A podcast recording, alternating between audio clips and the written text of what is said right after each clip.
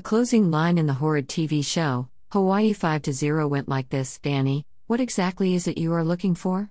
Steve, peace Danny, walk the earth like the dude from Kung Fu, looking for answers? Steve, something like that. Why, you may ask, if I hated the show so much, did I watch the final episode? I didn't. I was sitting on the couch next to my wife, who likes the show, reading while waiting for Blue Bloods.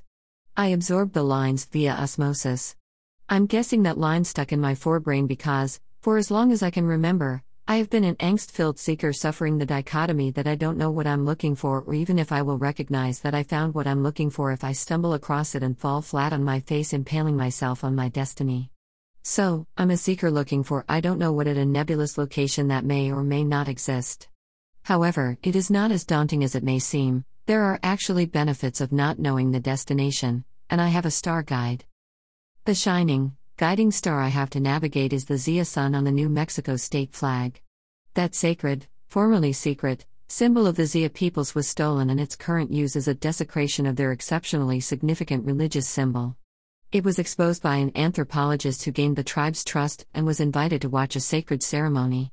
The anthropologist, I won't speak or write the name of this embarrassment of a human being, stole a section of pottery with the sun symbol and shared it without permission. The traitorous encounter led to the Zia closing their village during their secret ceremonies to prevent further thefts and betrayals. One slimy bastard ruined it for everyone else. I'm caught in a dilemma. Is a stolen symbol an appropriate guidepost or is it a misguiding post because I was not raised in the culture?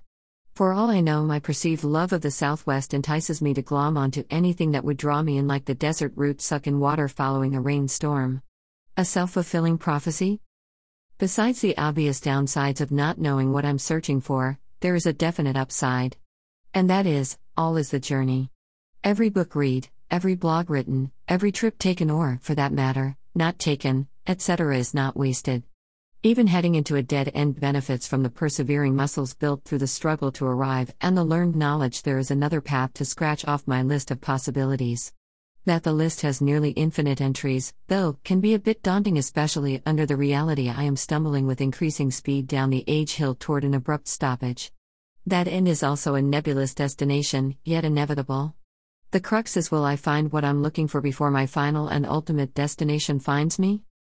February 24, 2021.